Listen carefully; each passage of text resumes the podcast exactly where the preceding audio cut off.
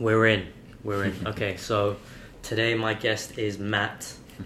Uh, Matt and I met a few weeks ago at my first ever networking event. Actually, I don't think I told you that. No. Um, I was invited by another guest I've had on, Joey, Yeah. which is a mutual friend of ours now. Um, I didn't know how I felt about the event, to be completely honest with you. I felt as though everyone sort of had an angle. Yeah, I mean that you'll find as you go to more of them that most of those events are like that. So people are either there to sell something, or they're there to meet people like we were, which are the people I want to speak to. But the actual um, talks themselves, I found those quite boring. Like they were really, really niche. Like they were talking. Were they talking about? Um, I forget what they're called um, now. Um, Klaviyo, Shopify. Yeah, well, that stuff was a bit more interesting. But they talk about CBD oil quite a lot. Oh, yeah, yeah. And it's very specific. And they were like, "Is anybody in the room, you know, in the CBD market?" No one puts their hand up. I was like, "It's quite a strange thing to talk Yeah. about when it's a networking event based on Shopify and Klaviyo." So I, I enjoyed it. I mean. You get something different from all of these events. I, I've started going to a lot more of them since I met Joey as well. I mean, he's Yeah. he's really into them. And um, I actually went to another one last night. You you always get something. I always go into these things, you know, with an open mind. Mm. And if you think about it, we met there, and this is happening because of that. Um, so I tend to Good just go for these things and jump head first into them. And you always meet somebody, and something always kind of you know comes from it. So I like those events. Um, yeah, I don't see them as work personally. Yeah. Yeah? No, not at all. Yeah. No, that's that's a good point. I think the guy ended up talking about some sort of trade freeze on CBD for a good ten minutes. Yeah. Um, but I think something quite useful that came about from the speech. One of the girls who I think she designed websites for businesses. Yeah.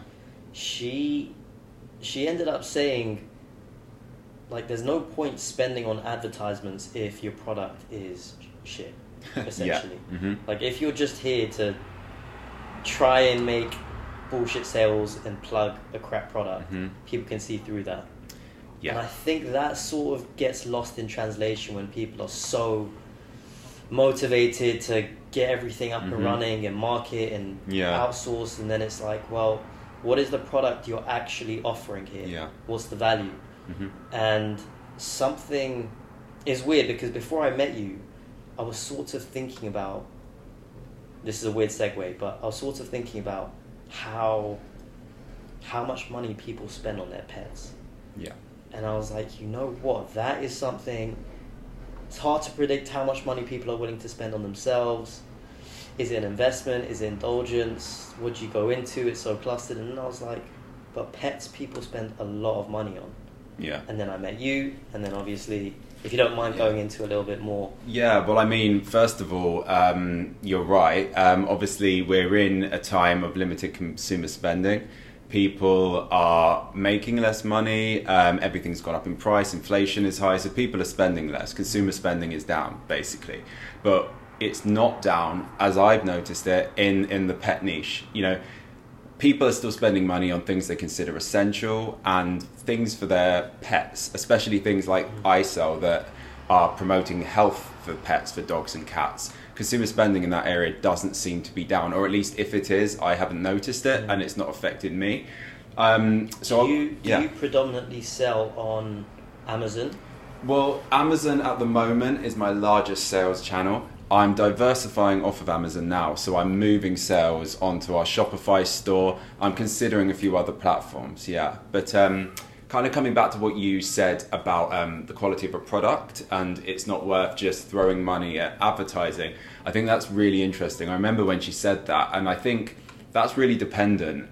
So first of all, we were with somebody who does drop shipping at that time. Um, so he kind of does throw money on, um, you know, products on advertising, and he does very well. So I think it, it comes down to: do you want a sustainable business? The Italian guy? Yeah, and I think he does really well. Yeah. I, I, I mean, I know him fairly well, but I've only met him a couple of times, so I haven't got to know him really well. But I don't know so much about his business, but I know dropshippers in general, they do kind of throw money at ads. They do have large profit margins, and their products are not of good quality, and they do really well. Yeah. But that's not a sustainable business. What I'm trying to build is a sustainable brand that's worthy of being sold and something that I can grow. And I'm looking for something that actually adds value to people, Yeah. not something that. Not, I'm not trying to pull the wool over anyone's eyes or kind of just make a quick buck at the expense of a customer. You know what? I picked up on that. I really did pick up on Yeah. that. I spoke to quite a few people at the event, and nothing against the Italian guy, but drop shippers come across as high volume. Fuck it, Yeah. let's just push it out there and see what happens. Yeah. And they, they do they do well apparently. Um, I haven't gone too into behind the curtain and what Mm. actually goes on because I'm sure quality control must be it's an it's a nightmare. Like so, Yeah. for example, my website. Somebody I wouldn't say they spoofed it. Somebody's created a very similar URL to mine. They're drop shipping, and I've got a live chat on my website. So our customer service is dealing with. Honestly, the amount of messages I get, oh, this order hasn't arrived, or this came broken, or this just didn't happen, this got cancelled. We're talking like 20 a day. So I know these guys are selling in high volume. It's actually really annoying now. I've had to send them as like a cease and desist letter because we're trademarked for this brand. But that just just from that, I realised, wow, these guys are selling in serious volume. And I've questioned a few of these people that have contacted me, who are lovely people. Mm. These are like, you know, just to give you an example, like a 55 year old lady living in Cambridge or something. She's bought a harness and she's been ripped off, and they mostly was purchasing through ads on Facebook. So I know that, and that's how I kind of found their website. But these guys make a lot of money. right. So they've Yeah. replicated your your page and your brand. No, they haven't really. They, it's just a very similar name. So we're Purrfects.com. Um, they're perfects.co, which is really frustrating. And what's annoying is people mistakenly think that we've ripped them off. Um, and uh, luckily, we don't sell any of the same products, but we probably will be in the future. But it, I mean, it, that, that doesn't really matter. But what, what I took from that is, you know, drop shippers make money, um, but they really let down their customers. And I think you know, coming back to um, what what I do, so I run an e-commerce pet brand. So we we manufacture product pet products that promote health for pets, but they've all got a little twist really. So we do slow feeder dog bowls. That's probably our best selling product. These are dog bowls that slow down eating, that promotes digestion. It just it creates Smart. good eating habits. Yeah, yeah. To be honest, with, there's more slow feeder bowls being sold in the UK now than just normal dog bowls because they're they're superior. Not every dog needs it. Like funny enough, um, so my girlfriend's dog, we don't use it at all because he just doesn't need it. And I tell this to people, like if your dog isn't completely food orientated, like you know he's not that fussed Mm. about food. You don't need it. You can use a normal bowl. But for lots of dogs, they just wolf down their food. Yeah. And all these bowls do is they just slow them down by about 10 minutes. That aids digestion. It stops them farting all the time, like lots of dogs do. It, it's just a lot healthier. It's been shown. It stops bloating because they can't regulate, you know, their hunger. So that's one product. Or, or we do pet scoops that have a clip on the side that keep the food fresh, and they measure out food. Dog walking bags that have a little um, hole in the side where the poop Easy bags come out. Yeah, we call Yeah. it the grab and go range. We're actually launching that on the website next week. So they all have a twist, but How many products do you have? probably um, like 11 now um, and growing quickly. But each product, I put in a lot of work. Each product is a three month project essentially, which is like product, like sourcing, what, what I'm doing the research, so the analytics. What do people want? What are people searching for using software? You know, what is the size of this product? Therefore, what will my fulfillment cost be? Delivery costs? How much can I sell it for? Is there a margin here? You know, going back and forth with the design of the product that takes months and months. I mean, that I go down a rabbit hole like Really? with that. Yes, mayhem. Once you design Yeah. it, what's the step to actually connect with a manufacturer and ensure the quality is? Yeah, so at first that was difficult. Now I work with um, two or three manufacturers that I've got good relationships with. So one of my manufacturers works really well with plastics and with metals. So if there's certain things I'm making, I'll go straight to them. Or TPR material, rubber. Another is fabric. So when I'm doing a bag or anything, I can go straight to them with a design and we can get that made. And then the, the third one is toys. So it's amazing. I mean, that, if mm. the thing is about China is it's got a bad rap, but the quality of some of these of these items, I can go to them with a picture of like a bear that I've sketched on a piece of paper, and within two weeks they've made a fully just like like 3D copy of it, and they're sending me a sample. It's crazy.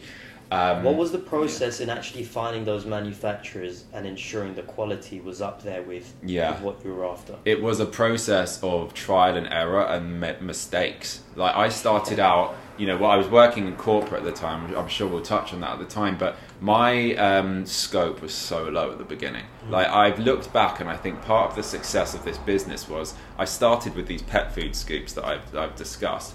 I put in so much time and energy into this product that was making like 30 quid profit a week. Like, the, I literally, I spent as much time as I've spent for big businesses doing like a project that affects 10,000 people. So I really put some time and energy into it. And I didn't really care about the money. I just Yeah. really wanted to get a product that was up and running and a brand. I will And- definitely go into yeah. this because Yeah. I feel like the whole mindset needs to shift from the corporate to doing your own thing. Yeah. And then also realizing at the end of the day, you're putting energy into either or. And it's sort Yes. of, you get wrapped up in the scale of what's going on in the Mhm. corporate world and then not understanding that actually, what's my take home? At Yeah. the end of the month, and how much of this deal Mhm. that I'm working on am I taking back with me, commission or And what do I want to do with my or- life? Like, you only have one life. Um, to go Yeah. back to the manufacturer thing, so I just made loads of mistakes. I found one, it was crap. Made that it was really bad. Kept getting samples, just learning. Eventually, created some lasting relationships. I read a lot, obviously. You know, there's a way. Luckily, I was managing an office in Beijing at the time, so I knew how to communicate with Chinese people because it's a cult, it's a different culture, like I work everything. on the China Europe corridor. It, you're like you, you So, will know that yeah. it's there's a way. Actually, it's funny. I find the Brits and the Chinese in business get on so well. We're very similar in lots of ways. We're both quite modest. Mm. We we both will maybe not say what we think. We're not as direct, and we'll skirt around it. Um, yeah, we both. Can I be honest? Mm. My experience with communicating with the Chinese team Yeah, very blunt.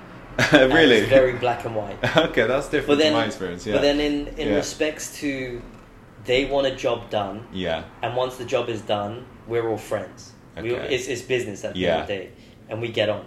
But Fair then when play. you're getting to that point, I feel Brits are very, how's it going? Or they go, hate to ask, please can you do this? yeah. And the Chinese are like, not even a hello, just. Well, I guess where you're in banking as well, which obviously plays a part. You know, True. like that's. I've never worked in the banking sector, but I've heard it's pretty cutthroat. I know. I don't. Yeah, I don't it's a know bit if that's true. It's a yeah, bit blunt. but it's money, man. Like I'm looking on the board there, and you've got 1.5 billion written Yeah, on there. well- Like, you got to be blunt. we'll, we'll keep it confidential, but it could be fair. Yeah. This is this is me dreaming at this point. I mean, I'm not saying it's your private money, but yeah. Um, so I mean, yeah, there are cultural differences between you know eh, all, when you're managing different offices. For example, you know Tokyo, Beijing, New York. You notice these massive cultural differences in the way you communicate.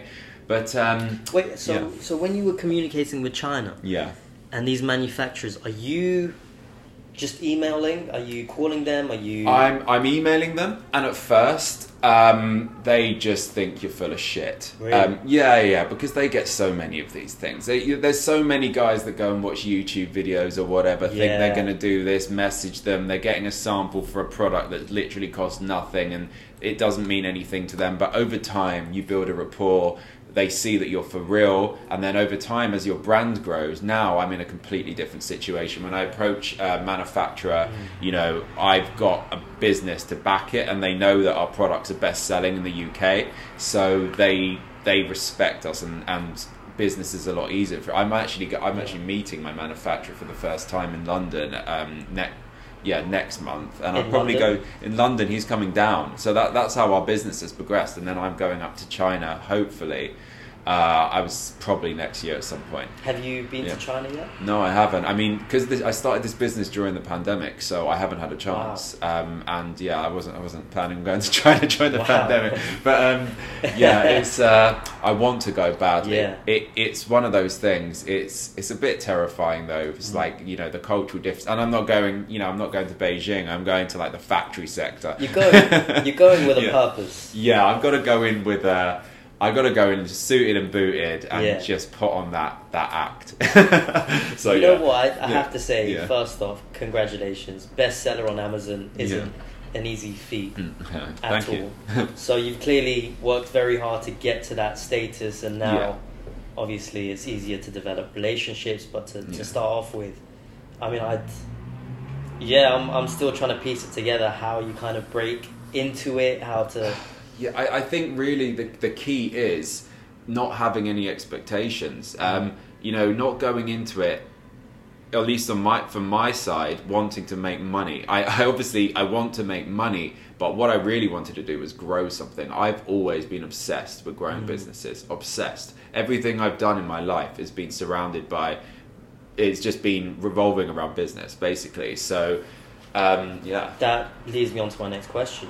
Have you always been like this? What was always. really? Oh my god, like it's it's cliche, but I have always known I was like an entrepreneur. Like it's one of those things. It's like I was that kid selling sweets in the playground, Yeah. selling sneaking out at lunch, selling pizzas. Oh my god, I was used to make lunch passes and sell them. Even as a young young kid, I was selling Pokemon cards.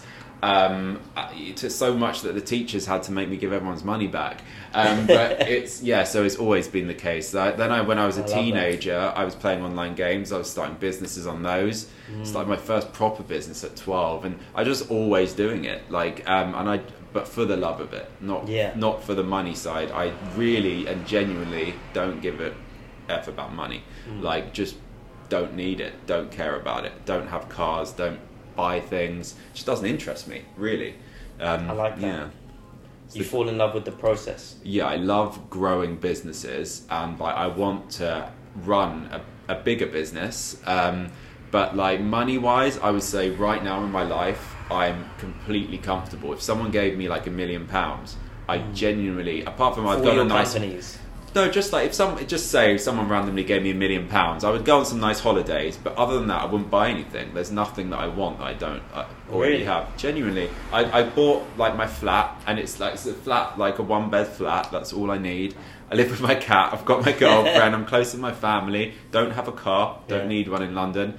Got all the clothes I need. It's like what do I need? Like nothing. Listen, I think you've got your, your head Yeah. screwed on Yeah. and you're in a great position to really focus on this on this company. Yeah. And I think when you it's hard when you make decisions from a desperate place, it's Yeah. it's difficult. I think having that sense of urgency can help Yeah. to get things kick-started. Oh, I've got the urgency. The Yeah. urgency is related to time and what I want to achieve in my life. Mm. And, you know, I've got massive goals. So I'm insanely urgent. Like, time is finite. That's why I left corporate. I was just like, you know, first of all, I have one life. Yeah.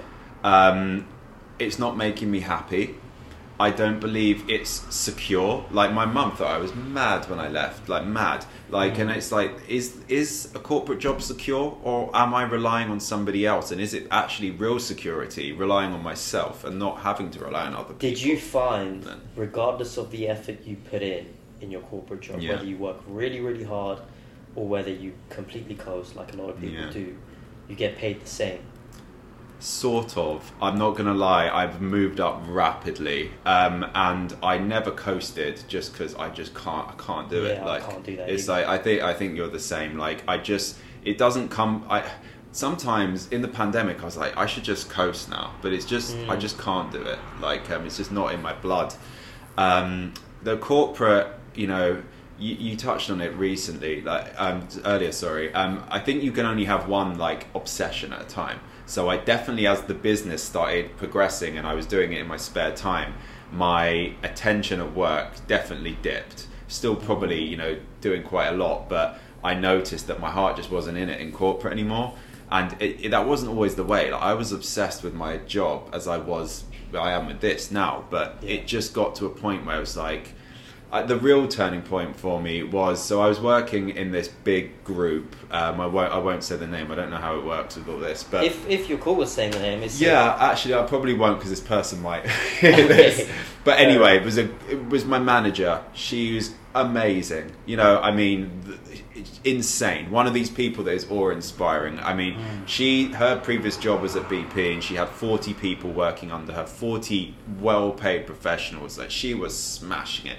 She was. Yeah. I don't know how old she was. She looked really young. She looked like she was in her thirties. I never asked. But anyway, she's smashing it. And I looked at her life, and I was like, this is. If I smash it to the, the most I can possibly can, this is what I'll get, and I don't want that. She's on about uh, maybe like 140, 50k. Great. She's working all day, every day. She's not resting. Her life's revolving around that.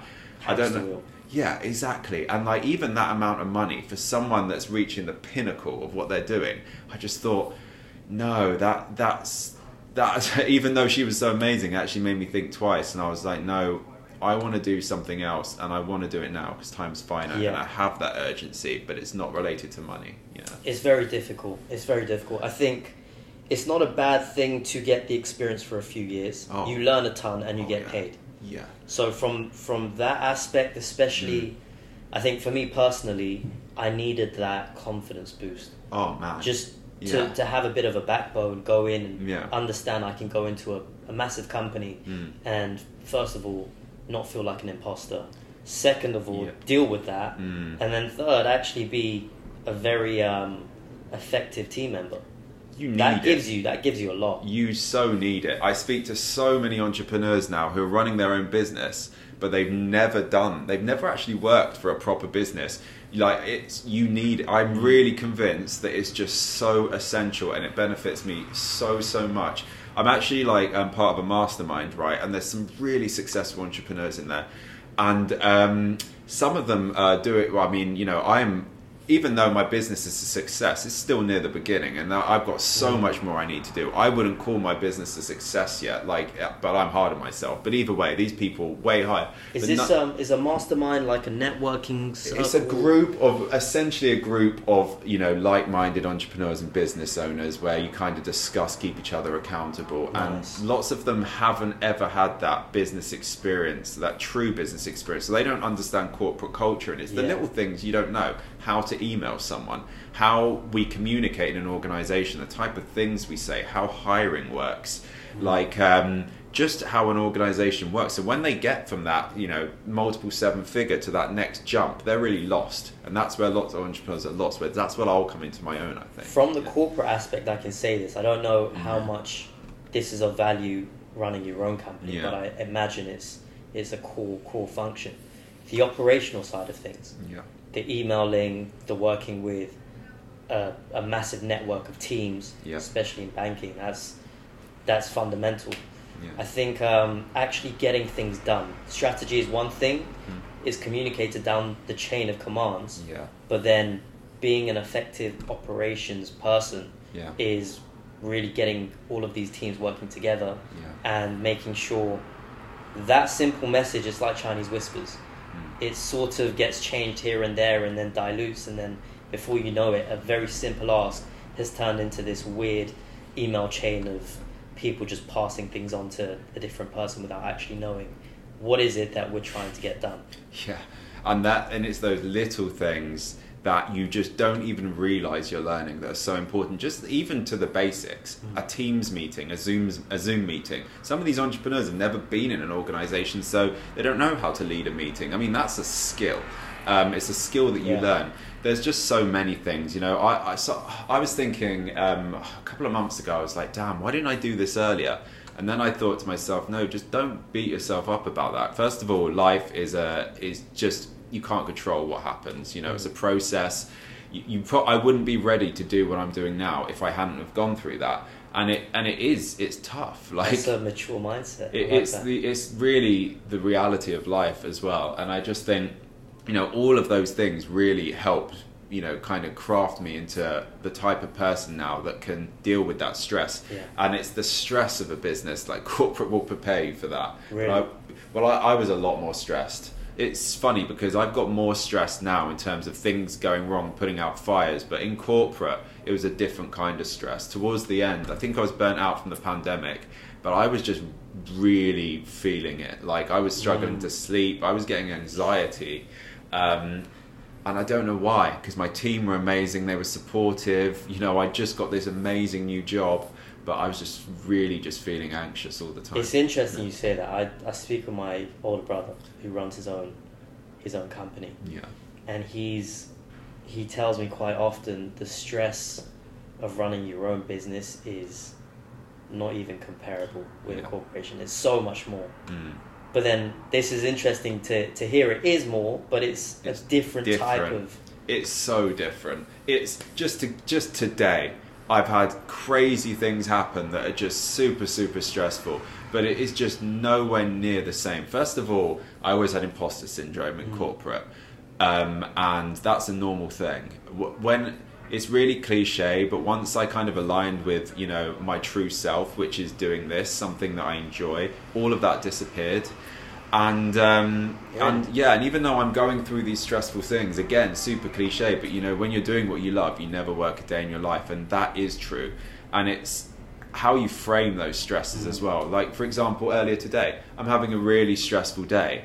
And then, you know, you can either frame it as, oh my gosh, I got to do all this work, I'm working like 70 hour weeks, or you can frame it, I chose to do this. Actually, what I'm considering as stress is somebody else's dream. I'm running a near seven figure brand. I love that. I cho- chose to do this. You know, I could stop doing this whenever I want. I Wait, want wait, to wait, do this. Say that again. Say that again. How how many figures? Um, well, I'm hoping to cross the seven figure revenue mark within the next two months, but Wow. whether or not that How- will happen. How long have you been up and running? So it's hard because it's been so in February it will have been two years, but I really wouldn't count the first year even of it. So we've accelerated, or I, I should say I've accelerated. I mean, no, I, I always say we because there are other people, lots of other people involved, but they're not employees. But we've accelerated this year, but it's been nuts. Like I've been doing. I don't know, 70 hour weeks, constant launches. Yeah. You know, we'll probably touch on the fact that I got ill, but there may be some kind of, they may be linked somehow. But um, yeah, I mean, I've been working really, really hard, um, but I've not been feeling like I've been working hard because, Mm. and this is the genuine truth, I wake up every day so excited. Like, as my eyes open, I'm just like, have a rush of excitement to get the day done. I've Wow. never experienced anything like that in my life. You hear people talk about you know doing what you love, and you you think yeah that's probably a load of BS, but I'm actually feeling it, and it hasn't worn off. It's been about five months doing this full time now, and I'm just loving it. It's really strange. That's amazing to hear. I, I picked up on that when we first spoke, and you were like, you know what, I am stressed, and you told me what you were going through at the time. Um, but then you were still like, but I wake up and I'm just, I wouldn't replace it with anything. Like, I love what I'm doing. Yeah, I and love I, I it. wanted to ask you actually, so with, so now you've, you've been up and going for two years. Mm.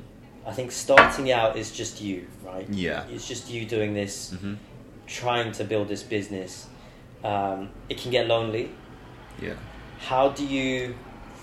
What I found is when I go to work, I get my work done because I'm almost being held accountable by Yeah. the company and by my managers and by Yeah. the people I'm working for, the stakeholders.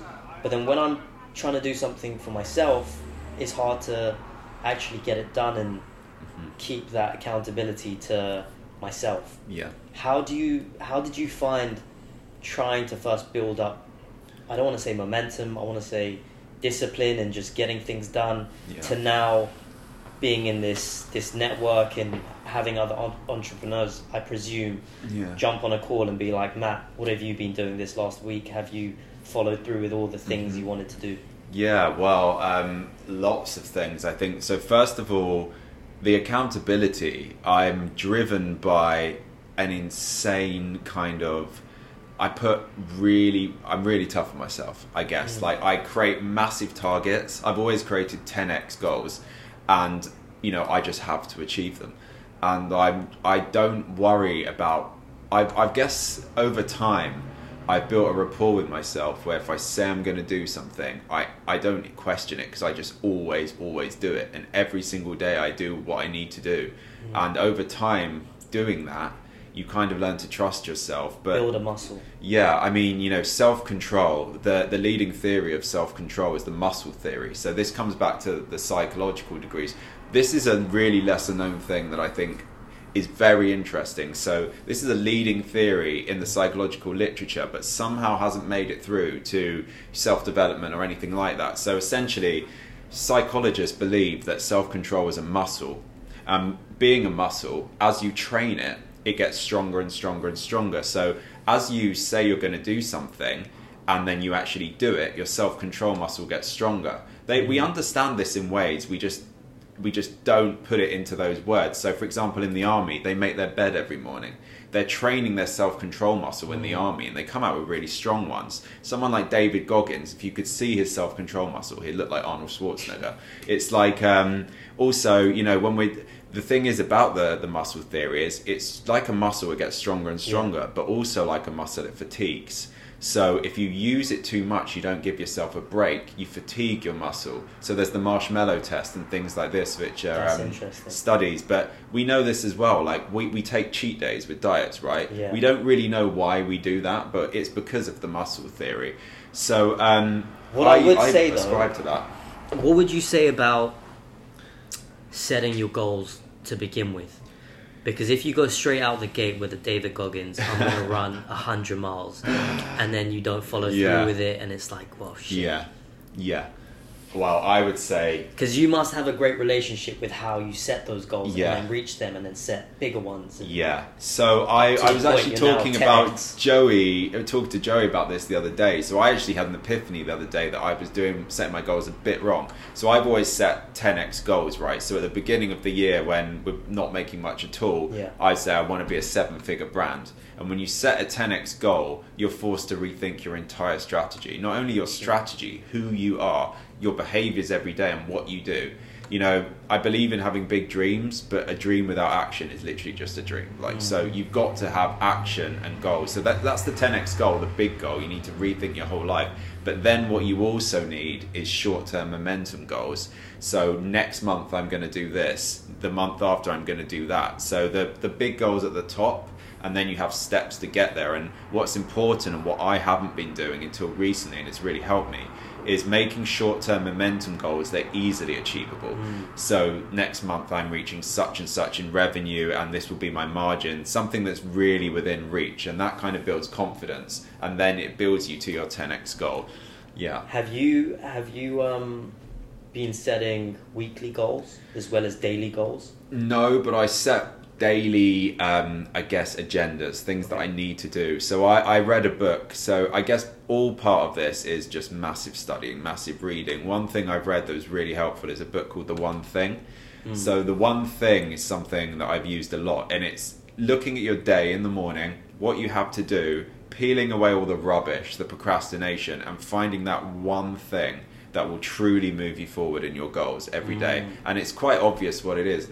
What we tend to do, and I've been very guilty of this, is building a big list, having that one thing that is difficult, and we'll put that to the end of the list, and then we'll tidy up our house all day Oh yeah. or we'll like clean the sock drawer or something. And it's like, no, this is what you need to be doing. Focus on this, get this done right now, and then go and do all that rubbish. My problem is I end up just writing another plan on more things I need to do without Yeah. actually doing anything Yeah. I set out to initially do. yeah, So- that's where the one thing comes in. I, Because I think I'm paraphrasing here, but I think it was Elon Musk who said something about a three year goal and then tell yourself, okay, how do I achieve this three year goal in six months?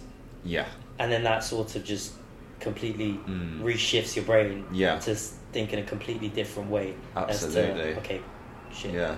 There's a really interesting book. I think it's called 10x is easier than 2x, and it's about framing your goals in that Mhm. way. Um, he tells a story in the book actually about a guy that um, had a 10 year plan to get three buildings or whatever. And um, essentially, just by reframing it, um, you know, by reframing something to 10x, I think he changed his goal to I'll do it within one year. You have to rethink the entire structure of what you're doing. And by doing that, he realized he needed to think outside the box with his properties. Long story short, he managed to achieve that within one year. And I think a 10x goal um, basically makes you rethink all of your strategy. Whereas um, a 2x goal, you can just keep doing the same thing generally and just really keep do it a little better. So by making a massive goal, you have to rethink it. And um, I mean, on goals, then there's the the impossible goal. So I personally believe in this massively. You have a 10x goal, which my 10x goal is seven figure revenue. My momentum goals, which are achievable goals, and then a huge life mission that is insane, that is embarrassing to talk about, that is just so massive that people will laugh at you when you say it, and that's the kind of emotional driver. Like, and that's a 50 year goal. That that's what drives you day in day out, like a life's purpose. I think that's. I've, I've heard a few. I've heard Yeah. a few. Yeah. um, and I'm all for it. Yeah. I'm all for it. So recently we had someone on who said, "It's a crazy, massive goal, Yeah. but I love it." Yeah. He said he wants to have a private jet, Okay. Yeah. and ever since he said that, I keep getting emails with these companies trying to sell me a private jet. My YouTube feed is now this guy who is a private jet broker, and I'm sort of like, shit. Now I need to set my goals a little bit higher. yeah, and I would say even higher than pick that. up the like. What is Yeah. your I mean, massive like goal? I you said, it's it, you know I don't. I've only told a few key people about this, and um, like when I say an impossible goal, I would consider a private jet as fairly possible, but quite impossible. But I'm talking insane. Um, but it, it's it's something that really drives you. I mean, my ultimate goal and what gets me emotional and drives me. It's gonna sound really stupid, but I want to create a business that can basically pay off the NHS deficit every year. I love that. I, th- I think it's possible. I mean, I've spent a lot of time in hospital. I think we have problems in this country in that, you know, the NHS is something we all love, right? It's that both sides love it. It's got serious problems. It can't be funded, in my opinion, by taxpayer money. I'm, I'm a big believer, not to go on too much of a tangent, that one of the biggest problems with capitalism is human nature. So, human greed. We could mm. replace it with socialism. It's not going to make a difference because the greed is still there. You replace it with socialism, you're still going to get greedy people. People are going to still end up on top. So, really, what needs to happen is somebody needs to create a FTSE 100 business in this country and it needs to be structured in a way where money goes into the business it covers staff costs and office costs and admin costs goes into r&d so it creates new avenues for profit new products and then the rest of it that would go to your you know your elon musk or to your um, your major shareholder goes straight back into the country. It's a structure I've never seen a capitalist business do. If you had a FTSE 100 business that was designed solely to pour profit back into the country, it's not inconceivable that you could pour billions back year on year if you ran one of the biggest e-commerce brands Yeah. straight back into the country. It's it's a crazy notion, but my belief is if and I, I if it's me, I don't care, or someone else. If somebody showed the way like that and was completely selfless, it could you know show people what is possibly you know it- Absolutely. yeah There's also a lot of very, very wealthy business people who have set things up to, to contribute back to global warming and try and Yeah. help. They Yeah. have, but they all say, "Oh, I'm going to give it back when I die," or they give, or they say they say this and that, and they retain it. What I'm thinking about is um, some is is creating a business that not just you know give all your money away and it's gone. Something that is sustainable and is building. Like for example, take a imagine a FTSE 100 business. Don't get even get me started on the FTSE 100 because I think there's no innovation. A, a company that ran a variety of different e-commerce brands. That company it was well known and marketed put all of its profit back into the country. Mm. It could have a department which put it into policing hospitals whatever it was. Then who do you go and shop with when you have the option? You have one company that's giving it all back or one that isn't. When you're buying kitchen things anything you go with the one who is giving it back. Yeah. so it's, it starts a chain reaction and um, what's crazy is there's there's over 20 people in this country who could basically plug the NHS deficit for about 10 years if they wanted, but no one does, and that's fine. I don't believe in criticizing other people and telling them what to do with their money, but I ascribe to I think it was Michelangelo who said criticize through creating.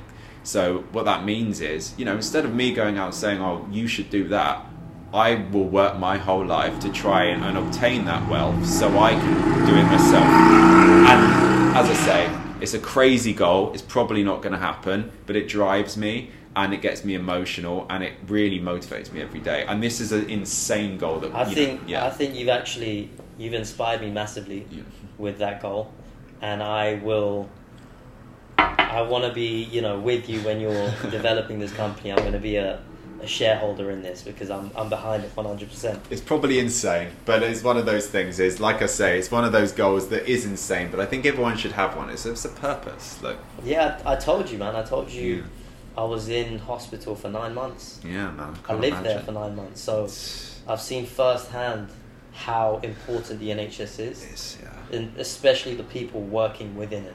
They're amazing. They're amazing. They truly are. Like it, Yeah. it's it's it's it gets me emotional to think about it. Like I, I spent, um, I mean, nothing like nine months. I was thinking about this the other day. I just can't imagine how hard that was. I was only in there for two weeks, man, and I was. It was tough. Yeah. like, I wanted to get the hell out of there. Like they wouldn't let me out, and I was too sick to get out anyway. But the people in there and doing it, man, it's so it's required in this country. Like I'm, I'm going to LA in a few weeks. If I bloody trip over and break my leg, I'm done for. So that's Yeah. twenty grand. Like if you're poor in the US, you, you can't get injured. That that doesn't make sense to me. It becomes very tricky because Yeah. they rely on. I don't know this too well, but they rely on their insurance policies through work. Yeah. So it's very tied in with, you know, all of that stuff. And then how do you then do what you've done? Start your own company and then let go of the insurance policies. And there's just a lot more really tough. tangling you into the corporate world and a lot more to think about consequences wise. That's so true. That's actually very true. And I I think, um, you know, managing an office in New York, I realized that it's very different there. Like, in, so there is a lot less red tape in a way. And, and in some ways, when it comes to healthcare, there's more. Obviously, you've got to provide healthcare. Um, you know, legally or not legally, but in other ways, their maternity leave is like really low. Their annual leave, they get their like their um, we call it bank holidays. I don't know what they call it over there, but um, they get those, and you're really not obligated as an employer to give much else at all. Um, and I think you get eight days holiday. Re- eight yes, 10 days it's holiday a year. really not good. I mean, and those things, you know, they do promote growth. Whereas, you know, uh, I'm paying VAT. I, I'm I'm actually starting to sell in the US now because that is just stifling business. I mean, no wonder Europe is so stagnant. We've got 20% VAT here, like Yeah. 21%, I think, in Germany, 19% in France. America sales tax 6.5 to like 7.5%, depending on the states. It's like that that promotes growth. Like you know, get, getting back to the FTSE 100, I think it's, it's kind of shameful. You look at it, you've got commodities, you've got banking here, like what else you got? Insurance, maybe like an alcohol brand. In America, you've got, you know, their top is they got their Disney's, their Apples, their Amazons, their innovation. Like we- Wow, I've never actually. we have no innovation here. back and looked at it. None. Like Yeah. we, there's no one investing here. The the pound is uh, the, now inflation is dropping and other things. Obviously, the pound's not doing well, but investment is low and um, innovation is really low. Like I've I've actually been stuck in my bubble here in London, Yeah. working, um, and bringing it back to my older brother. He's he's not living here. He's working elsewhere, okay, and he left when he was eight years ago. I think eight years ago now. And when he comes back to London, he says, "I'm I'm actually very shocked at how little it's changed." yeah, compared to when I was here eight years ago. Like nothing has changed. Because he's, um, I, I don't mind saying, he lives in Dubai, okay, and in eight years, how Dubai has advanced is crazy. I mean, that's on steroids. yeah, Let alone New York, Mm. where he's like, that's also, you know, free for all. And he's like, you come here and it's completely different. So I'm, I'm interested in getting exposed to a, a new financial hub. I definitely want to do that. London's great, but it's it's it's like old money. I mean, I love London. Don't get me wrong. London is great. It's one it's one of the most you know like financially stable, even though growth's low, cities in the world. It's just saturated in a way, but. We've lost what we need in England is like the American dream. We Mhm. just don't have it. Like, you know, it means that there's so much opportunity for entrepreneurs. There are very few people who are dreaming like I am here, and that's a real sad thing. Like, you go to just just take my cat, for example, I want to buy cat treats. I can go to Sainsbury's, I can go to Tesco's. There's two, three treats, the same thing in every shop, and no one's doing anything. Yeah. Like no one is actually innovating. It's crazy how this much is a very interesting is. perspective.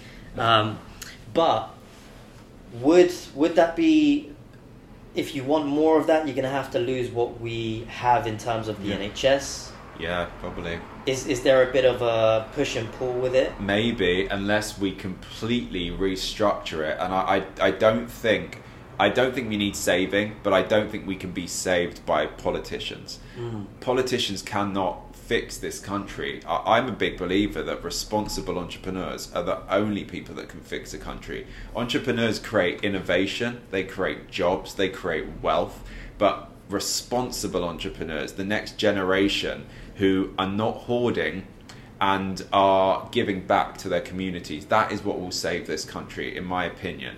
And you know, it's that's part of what I'm trying to do. And it's very refreshing to hear Yeah. someone speak like this because I think it's very selfless, especially in today's day and age where we're more so selfish Yeah. and very self-centered around our own brands and social media accounts and, and all of these things. So I'm I'm very surprised this has come from you, to be honest. well, I I just had a, I had a different image of an Yeah. entrepreneur trying to build their own business, but There, there are there are signs of hope. Like first of all, like the whole social media thing. I don't have social media. I don't Yeah, have an me neither. Instagram. I don't have a nothing. I, I just I have a business one, but I just to me. The, the world is full of narcissists. Mm. I can't bear it. Like everyone's like, "Look at me, photo, photo." It's like, God damn. I, when did you make that decision? I've, I've Because kind for of me, always it's been a year. found- It's been a year I've been off off of everything. it's refreshing. Uh, it's been a while now. Yeah. I've just been doing my own thing. Like you know, I, I'm really close to my family. I have a really like trusting, transparent relationship with my girlfriend, which enables me to do this stuff. And she's Mm. she believes in me. So when I leave my job and stuff, she's like, "Cool, you go do it." Which is amazing, and other than that, you know, and I've got my close friends, and I'm and I'm going out networking, meeting people like you and Joey. I don't need the world to think I'm a cool CEO Mm. or that I'm rich or I just don't care. I just don't care. I think Yeah. I think there is a way to to use it for a good purpose. And at the moment, well, a year ago, I just I was consuming way too much. I was Mm. quite literally on my phone for eight hours a day, Yeah. and I just couldn't comprehend how I've spent eight hours continuously, day after day, on my phone. It just didn't make sense to me, but I was, um, and I was consuming bullshit. Yeah. And I just realized, no, I need to get rid of this and really pay attention to my work. Those eight hours can be converted into actually going hard at my work. Yeah. And that's naturally developed into now thinking, okay, cool, what's the next step? Let me try and learn a little bit more about credit credit analysis work, which I'm Yeah. trying to do, but also I'm now writing my business ideas, trying to pick up steam on on what else I could be doing, this podcast. And I think it I mean seeing Joey build his social media accounts Mad. crazy. Yeah. Just seeing his reach, how many people Yeah. you can actually meet on the right path, Uh-huh. not necessarily for a narcissistic point of view and trying to get likes Yeah. and whatever, but it's actually finding very interesting, cool people who are doing, you know, very interesting things like yourself. Yeah, I mean, I, I really like spending time with Joey because of that, and I think the reason why he's blowing up on social media is because he's adding value. Yeah. He's I don't understand what the hell he's doing. It's all like financial stuff that goes over my head, like CFO stuff, but it clearly resonates with people, and he's adding value, and that's why he's growing.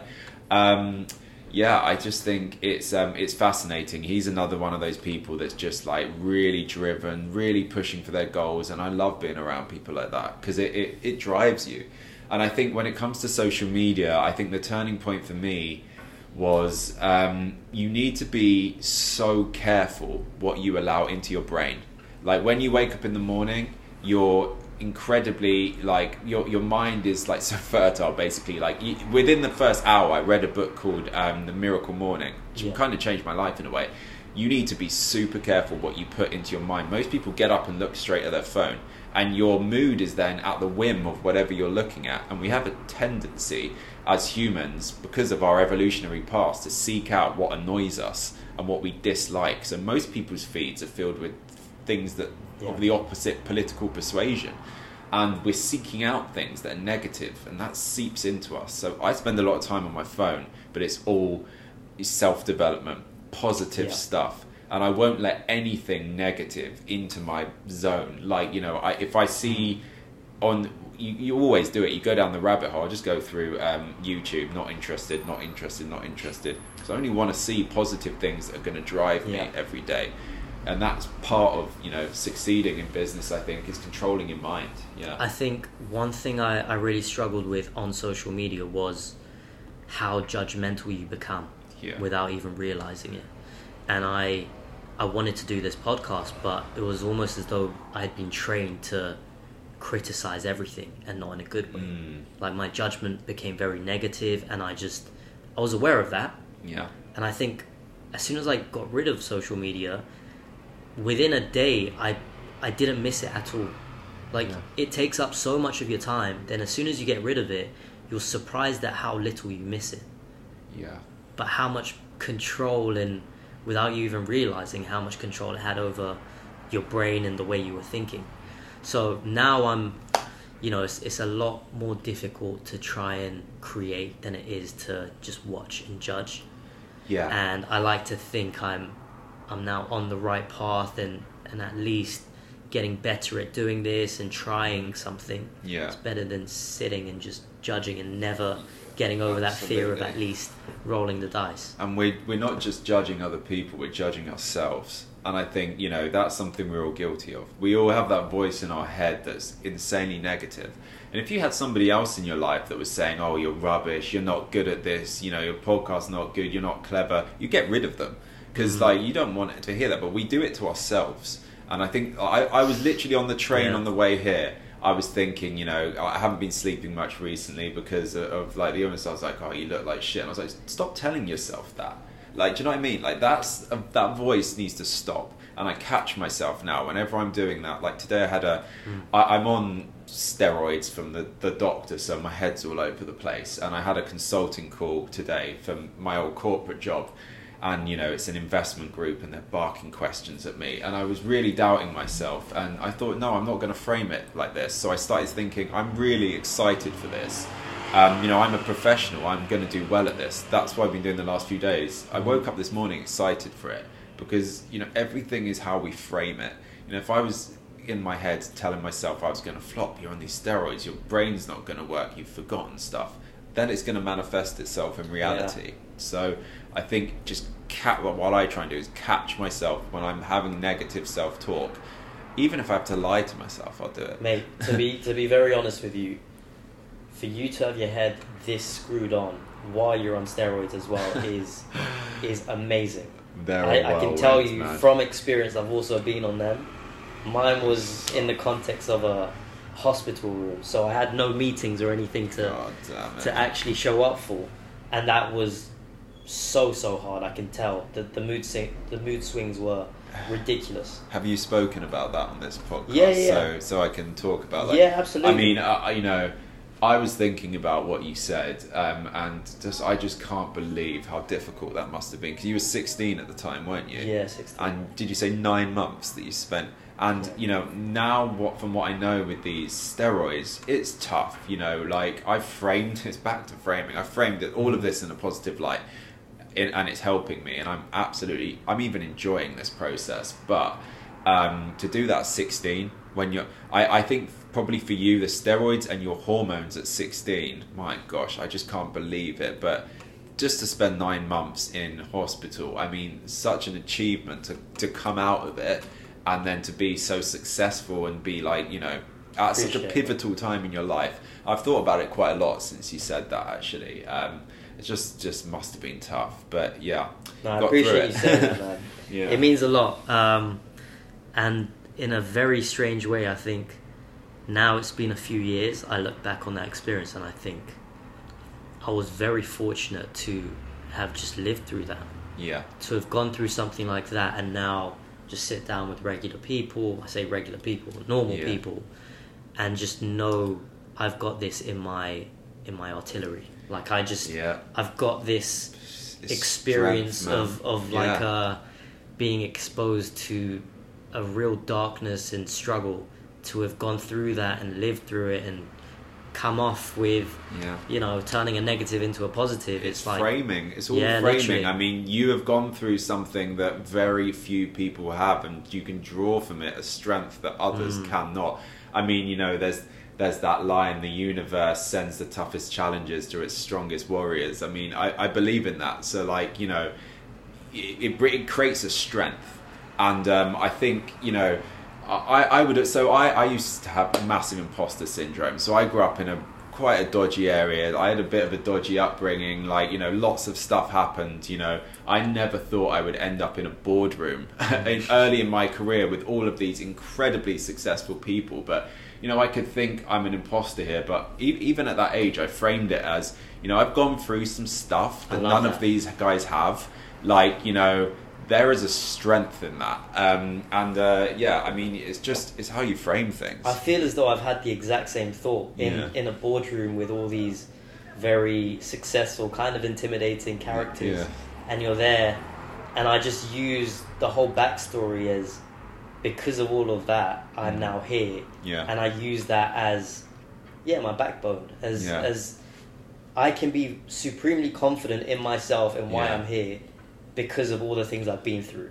yeah. And it's like, despite all of that, I'm here. Yeah, and, and it's more than you know. I can't. I don't know anyone that I can think of that's gone through more. To be honest with you, I'm sure people have gone through horrific things, but it's. Um, I've been very blessed in my life, so you know. To be honest, though, when stuff happens to me, I kind of just palm it off. but so I guess I have gone through quite a lot. But yeah, I think um, the, the thing is about our past and our story is it's it's ours to frame. We're only living in the present. You Yeah. could frame that situation in so many different ways and if you choose to frame it in a way that you can draw strength from it can be such a powerful experience and i think the problem a lot of people have is they're not you know actively thinking about their past and their story. We, we tell ourselves horrible things oh i can't speak in public or you know i'm not confident or you know i'm shy. The, we're creating that story. That story doesn't exist. The past is gone. The present exists. Your story is a narrative that is being created by you and we can change it in one second. But people don't. This is powerful stuff. It's powerful stuff. I've um, I think I want to finish off with Yeah. asking, what's next? What's next? Um, next for me is hitting that seven figures, continuing to grow to eight figures, so expanding into the US, expanding into Europe with the help of Amazon. Um, then, under the umbrella company, creating a second brand and moving on towards that FTSE 100 company that I've um, that I've taught. I mean, this to me is a university degree. I'm Mm. doing three years of intensive brand building. I want to become a master. I want to master the different facets of e-commerce. So it's that, and it's you know spend time with my family and my girlfriend, and go to the gym and be happy. That's that's Amazing. all I want, and I'm doing it. what is this brand? Just to Um, the brand's called Purrfects, so it's P U R R as in purr like a cat, F E C T S, Purrfects.com. Um, we also sell at amazon.co.uk slash Purrfects. Um, I'm not telling anyone to go out and buy it because this isn't about that. But yeah, that's what it is. no, but if you want to seriously, I think Yeah. I think the way this conversation has gone, I understand why there's so much attention to detail and quality, Yeah. and I think that resonates with the products you've created Yeah. and why you've got yourself to being an Amazon bestseller now. Yeah. It, it really has flown through, and Thank you. and I'm yeah, I'm, I'm very surprised. Not surprised. I think I'm. I don't know what the word is, but this conversation has, has blown me away. It's gone on a tangent, to be fair, but um, it's been fun. Yeah, it's got a, a lot of things that I've spoken about today that I've never spoken to anyone about, but have been swirling around in my head, and the steroids have probably brought them out. You you also wanted to. Um, I don't know how how far you've got with actually putting a course out yeah, that's something um, in the pipeline, or in the pipeline. So the next three months, I've decided to uh, take a different tack to the business. So I'm going to go a bit easier on myself. I think I've sent myself to the hospital. That's not going to mean stopping my goals, but I'm going to turn my angle to my personal income as well as my business income. And part of that Mm. is a coaching course. So yes, I will be creating a um, two months intensive course of launching your first product on Amazon. I'm gonna market that. Yeah. I think you've clearly shown why you you're in a position to now offer a course. I mean, what you've done in the last two years is nothing short of remarkable. To Oh, be quite thank you. you. So, I, I wouldn't consider. I'm quite harsh on myself, so I, I would say it'll be remarkable once we get the seven figures. so I appreciate you doing this, my friend. no problem, man. Thank Thanks, you. man.